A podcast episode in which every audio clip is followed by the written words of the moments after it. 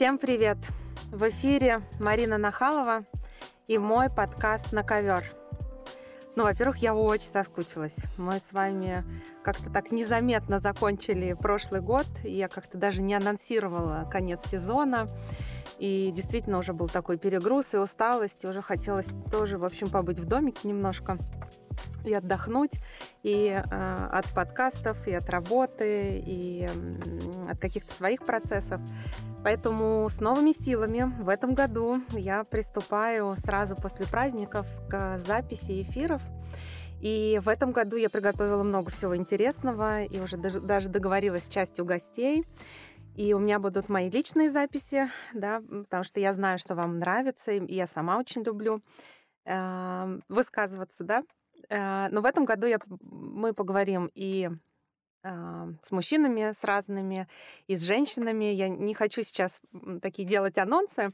Просто знайте, что нас ждет интересный год, и у меня большой фокус на подкаст. Я делаю большую на него ставку именно в контексте диалогов. Да? Мне хочется приглашать интересных гостей. И в этом году это точно будет. Вот я несколько раз это повторила, так заикарила, чтобы вы понимали, что нас ждет интересное с вами путешествие. А, много в конце года, ну и вообще даже не в конце года, а в целом мы говорили с вами про какие-то критерии нездоровости и созависимые отношения, и контрзависимые, и про нарциссизм, и про какие-то ошибки, связанные да, с воспитанием детей, и говорили про а, финансовые разные истории. Всего этого очень много действительно, и мне хочется этот год начать а, с с таких ориентиров на здоровье, скажем так, да, на зрелость некую психологическую. Поэтому первая тема, про которую мы сегодня с вами говорим, на, после новогодняя первая такая история, про которую я хочу с вами поболтать, она, ну так я ее условно назвала признаки а, зрелых отношений, да, или зрелой любви. Или, ну, я бы сказала, почему я все-таки хочу сделать ставку на отношения, потому что отношения не могут быть разные, да, как с мужчинами, так и с женщинами, как с родителями, с детьми, с партнерами, с друзьями, с подружками. В целом, вот такие вещи, которые я собрала здесь и расскажу вам сегодня, они применимы ну, наверное, не только в отношениях мужчины и женщины, да, а в целом вообще в партнерстве. И как обычно, я, когда я пишу статьи или когда меня куда-то приглашают как эксперта, я все время говорю, пожалуйста, фильтруйте все, что вы слышите, не принимайте все за чистую монету, даже если вы мне очень доверяете, а, применяйте это через свою призму, да, смотрите на себя, насколько вам это ложится, насколько вам это отзывается. А, очень часто у меня в кабинете люди спрашивают, а это нормально? А вот когда что-то, что-то, это нормально? Знаете, я все время говорю, нормально все вообще все нормально. Если вы не едите младенцев по ночам и, и там, не знаю, не занимаетесь каким-то насилием, которое вредит другому человеку, исключительно в этом случае это становится ненормальным. А, наша задача с вами вообще в моменте формирования какой-то здоровой психики это уметь осознавать и понимать про себя. Вот помните, был такой фильм «Сбежавшая невеста», где в, как, в какой-то момент ей, один из ее женихов у нее спрашивает, какую тебе яичницу приготовить? И она так растерянно смотрит на него, и в эту секунду понимает, что вообще-то она даже не знает, какую яичницу она любит, потому что она привыкла, что когда она встречается с одним партнером, она любит омлет и искренне в это верит. Когда она встречается с другим партнером, она думает, что она любит, там, не знаю, эм, какую-нибудь глазунью, ну и так далее. Да? Вот идея в том, что часто мы, конечно, будучи травмированными, травмированными в детстве, научаемся очень рано подстраиваться под других, мимикрировать, и мы умеем так угождать, да, умеем, даже если, даже если вы меня слушаете, вы при этом альфа-самец, который никогда ни под кого не подстраивается, все равно есть кто-то, да, либо руководитель, либо ваш партнер по бизнесу, либо кто-то для вас значимый, под которого вы все равно, хотите вы этого или нет, осознаете или нет, все равно подстраиваетесь. Поэтому вот я все время призываю, прочитали, послушали, ну, примените это относительно себя, да, не нужно это брать как источник последней инстанции, да, не нужно то, про что мы сейчас поговорим, не нужно воспринимать, не надо так выписать эти критерии, бежать к своему партнеру, говорить, смотри, а у нас вот это не так, не так, не так, все, разводимся. Вот я вас призываю, пожалуйста, давайте просто а, классно проведем время, почерпнем какую-то интересную информацию, отрефлексируем, подумаем, посмотрим на свои отношения или на свои будущие отношения. Сейчас время когда все женщины и не только занимаются планированием, все готовятся, значит, планы на год, описывают себе мужчин, каких хотят, женщин, каких хотят. Вот мне кажется, будет круто, если мы сейчас с вами поговорим про условные критерии зрелых отношениях, вы сможете в свои дневнички внести такие пункты. Да? Вот, поэтому, пожалуйста, моя задача, да, и, и вообще смысл а, моего подкаста в том, чтобы мы какие-то сложные вещи смогли с вами назвать простым языком и внедрить их в свою жизнь. Да? Но при этом это не значит, что должно быть только так, как вы послушали здесь. Могут быть варианты. Знаете, у меня была пара одна семейная, им сильно за 65. За 65 лет они вдвоем пришли с таким вопросом, что вот у них есть такая, я не буду ее озвучивать, конечно, у них есть некая интимная особенность, которая с ними уже порядка 30 лет в их паре существует. И они пришли ко мне с одним единственным вопросом. Вдруг за 65 лет они засомневались, а нормально ли то, что это есть в их жизни. Потому что где-то они прочитали, что если там, значит, вдруг это происходит в ваших отношениях, это нездоровое.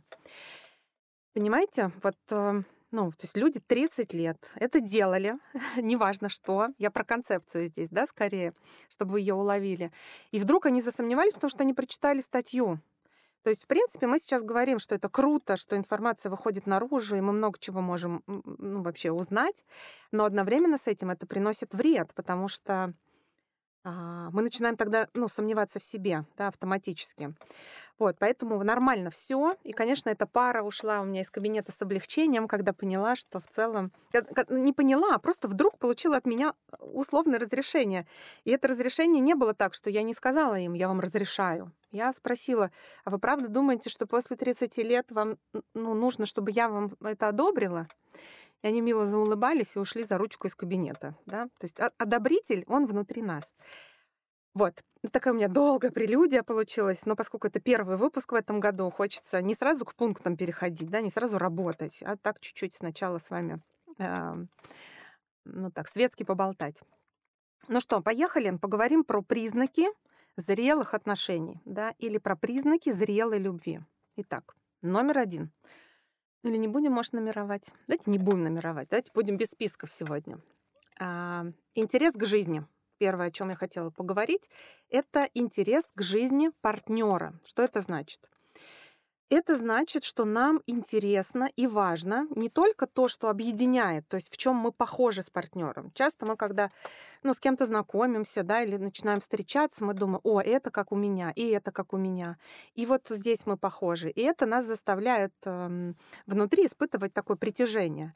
Вот в этом пункте мы говорим о том, что не только схожесть, но и разность партнеров э, имеет значение. То есть если вы видите в другом человеке отдельную личность, да, а не продолжение себя. То есть, что ваш партнер не должен мыслить, как вы. Или вот эта вот частая девичья такая идея, что мы понимаем друг друга с полуслова. Часто, знаете, вот психологи, когда слышат такую конструкцию на консультации, мы часто говорим, ну или как-то вот подводим, что ли, к тому, что вообще, если вы на первом свидании вдруг почувствовали, что вы понимаете друг друга с полуслова, вам нужно бежать из этих отношений. Это означает, что ваши травмы встретились. Потому что вообще-то два зрелых человека, которые никогда друг друга не знали, встретились и знакомятся друг с другом, они могут ну, быть схожи в чем-то, но ощущение, что это моя половинка и продолжение меня, и что если я замолчу, он продолжит, это означает, что ну, что-то нездоровое происходит, к сожалению. Да, поэтому вот в этом, в этом пункте да, интерес к жизни партнера важно искренне интересоваться тем, что происходит у человека, без наставлений, критики, ну и часто зависти. Да? То есть когда мы ну, просто с интересом исследуем, а расскажи про, про свою профессию, или там, а расскажи, как ты встретился или встретилась с друзьями, с подружками. Да? То есть когда мы заинтересованы и готовы слушать информацию не для того, чтобы исправить человека или внести свои корректировки, или какую-то там свою позицию отстоять. Да? Когда мы говорим о том, что мне просто интересно, что происходит в твоей жизни. Следующий пункт — это базовое доверие.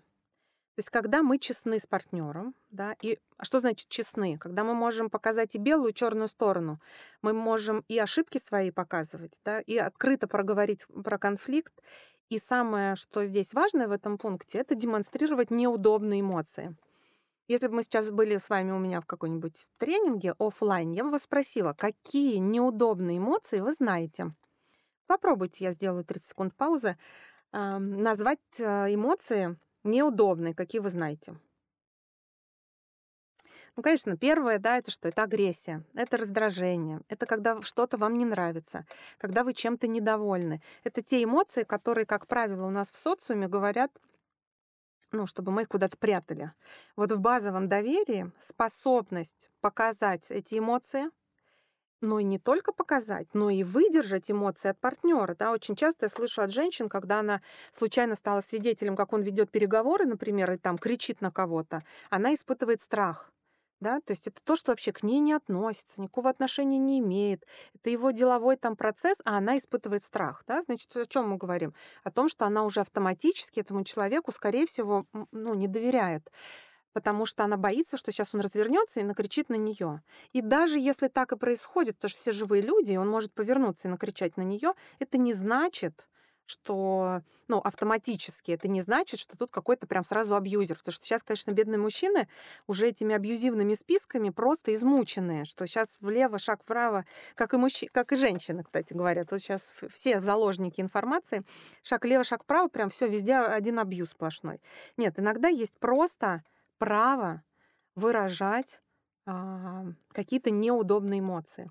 Поэтому формируя вот это доверие постепенно, показывая друг другу, да, что мы люди с изъянами, что у тебя такой изъян, у меня такой изъян, что мы иногда ошибаемся. И вот, э, вот способность это демонстрировать, это помогает формировать базовое доверие. Следующий пункт — это способность прощать. Следующий такой пункт или категория, не знаю. Способность прощать.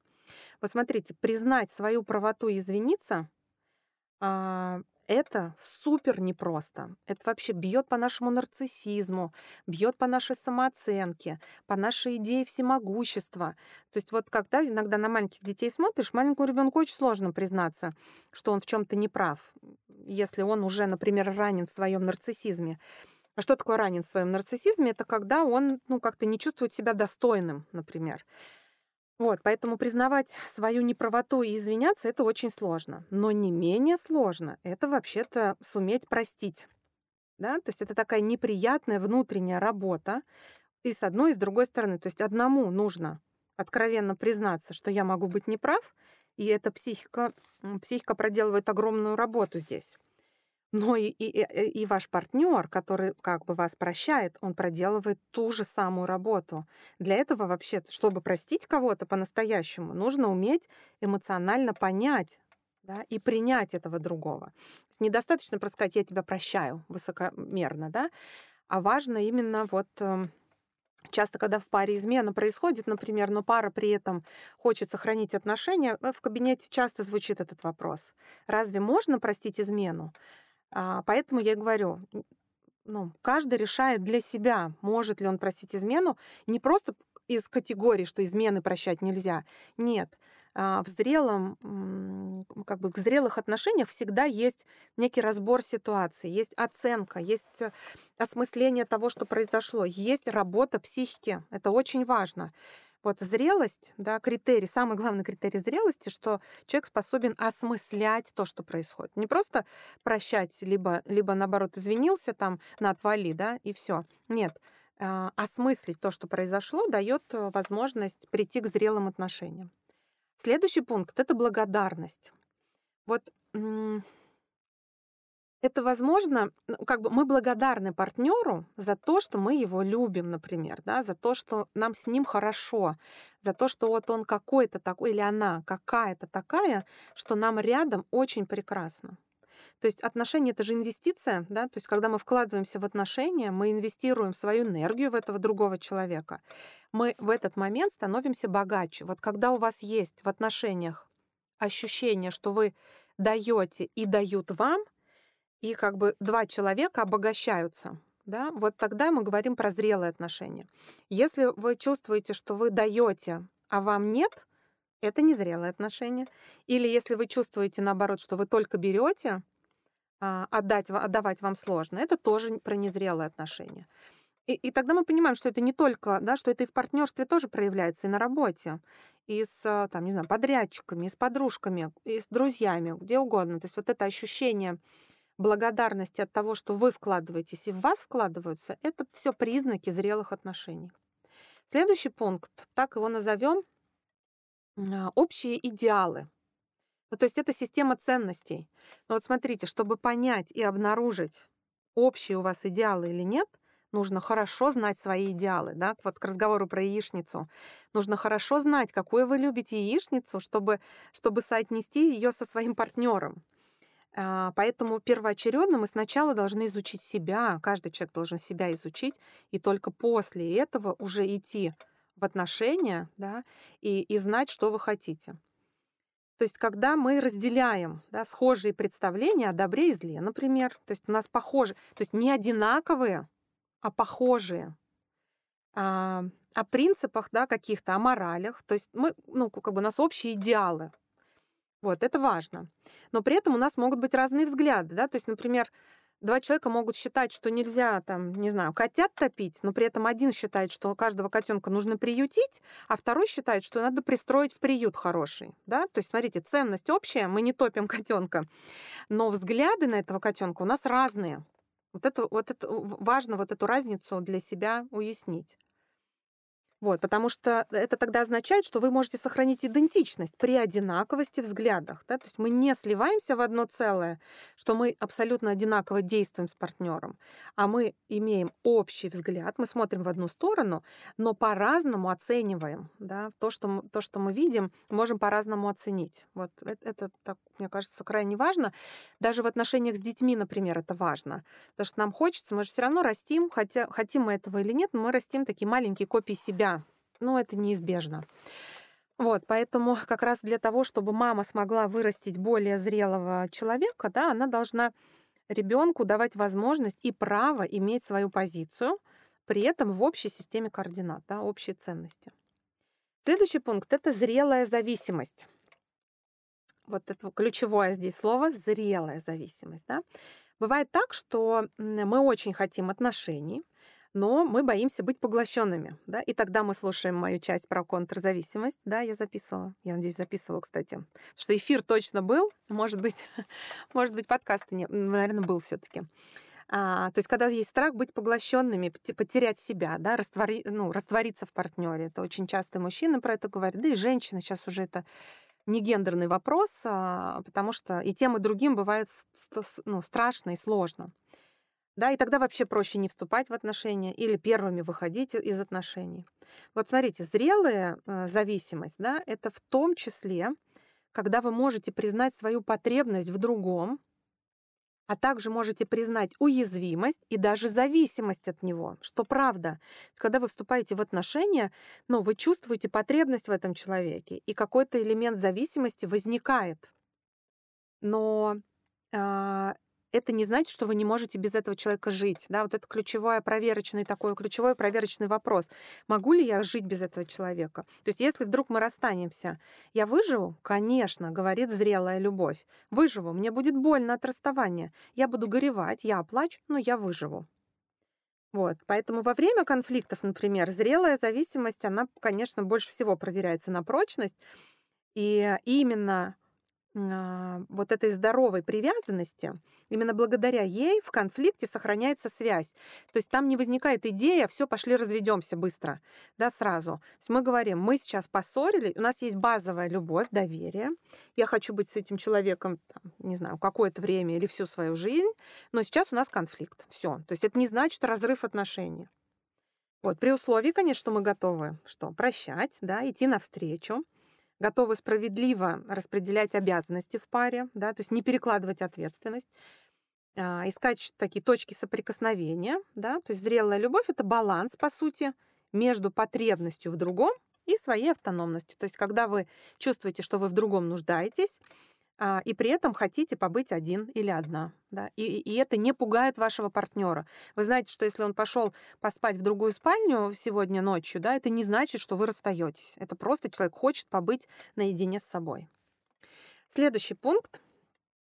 Я почему говорю про вот поспать по отдельно, потому что сейчас это тоже в каком-то смысле а, новое такое течение, а, на которое ну, действительно, к которому зрелые люди приходят, что иногда комфортно спать по отдельности не потому, что мы не любим друг друга, а потому что есть физиология, есть уже какие-то, да, там, возрастные, может быть, изменения, еще что-то. Это не идет, мы здесь не говорим про отношения в 20 лет. Конечно, там хочется всем спать под одним одеялом. Мы говорим уже про более зрелые отношения, где появляется автономность, да, и больше личного пространства хочется.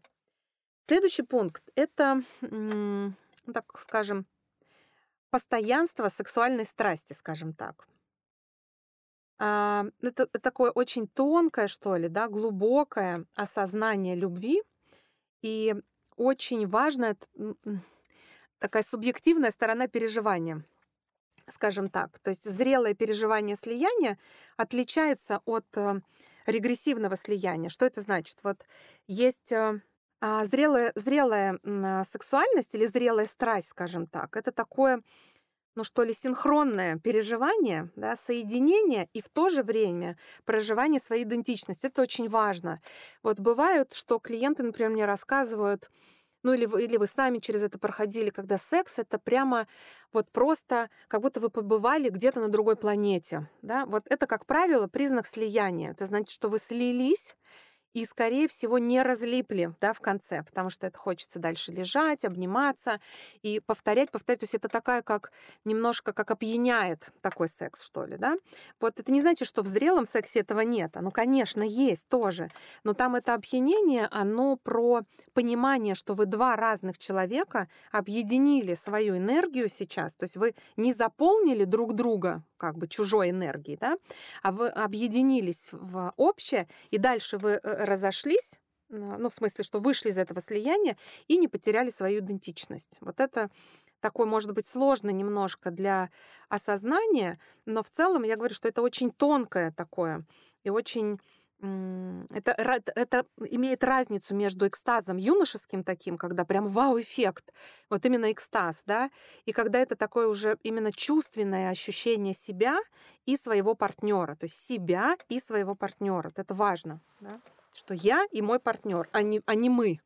Вот как это в юношеском таком вот захвате происходит. Вот. Ну и, наверное, последний пункт я бы назвала такой самый неприятный в отношениях и самый, который его ну, часто пугаются и думают, что это наступила какая-то катастрофа в отношениях, а на самом деле он звучит так. Неизбежность потерь, ревности, необходимость защищать границы свои и своей пары. Видите, такой объемный пункт в том смысле, что э, зрелые чувства, они лишены иллюзий. Иллюзии, что эти отношения на всю жизнь, или иллюзия, что ну, предательств не существует. Они лишены иллюзий, э, что партнер будет любить так же, как я его люблю. То есть мы как бы не ждем и не требуем, что партнер будет что-то из себя представлять или выдавать вам тот образ, который вам необходим.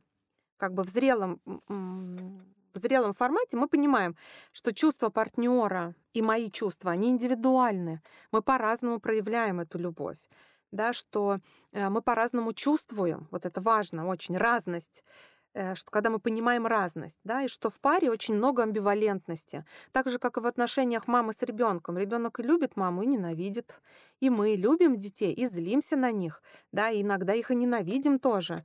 Я прям, ну, а, ну, кстати, да, я же записывала про это. Нелицеприятные мамские мысли, да, а, подкаст тоже есть у меня кусочек про это, что это материнское несовершенство.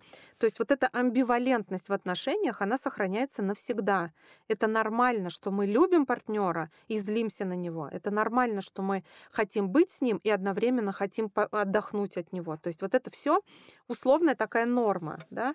У нас и нежность, и ревность. Мы и хотим свои границы снести, то есть слиться с человеком, и обратно их восстановить да, то есть как бы вот когда мы способны держать равновесие между вот этой амбивалентностью, вот тогда наступают зрелые отношения. Это все, смотрите, как, как обычно я люблю говорить, это все так красиво звучит, это огромная работа, огромная работа по изучению себя, своих особенностей, своих теневых сторон, своих потребностей, да, своих форм любви. И все то же самое в своем партнере. Очень важно. Но мы другого человека можем увидеть только на расстоянии. Если мы сливаемся, невозможно близость тогда, потому что мы там не видим другого. Мы видим продолжение себя. Мы злимся, если человек делает не так, как нам надо. А вот в зрелой уже такой внутренней истории мы способны признавать свою автономность и автономность другого человека. И тогда, если мы так себе представим, как вот человечков, да, или двух людей, человечки, я имею в виду вот игральные такие, я ставлю часто, э, вот в слиянии мы либо смотрим друг на друга, либо мы такие стоим в обнимку. Когда мы говорим про зрелые чувства, мы стоим рядом, плечом к плечу, да, мы смотрим в одну сторону, и при этом у нас свободные руки, чтобы делать то, что мы считаем нужным для самих себя, не теряя своей идентичности.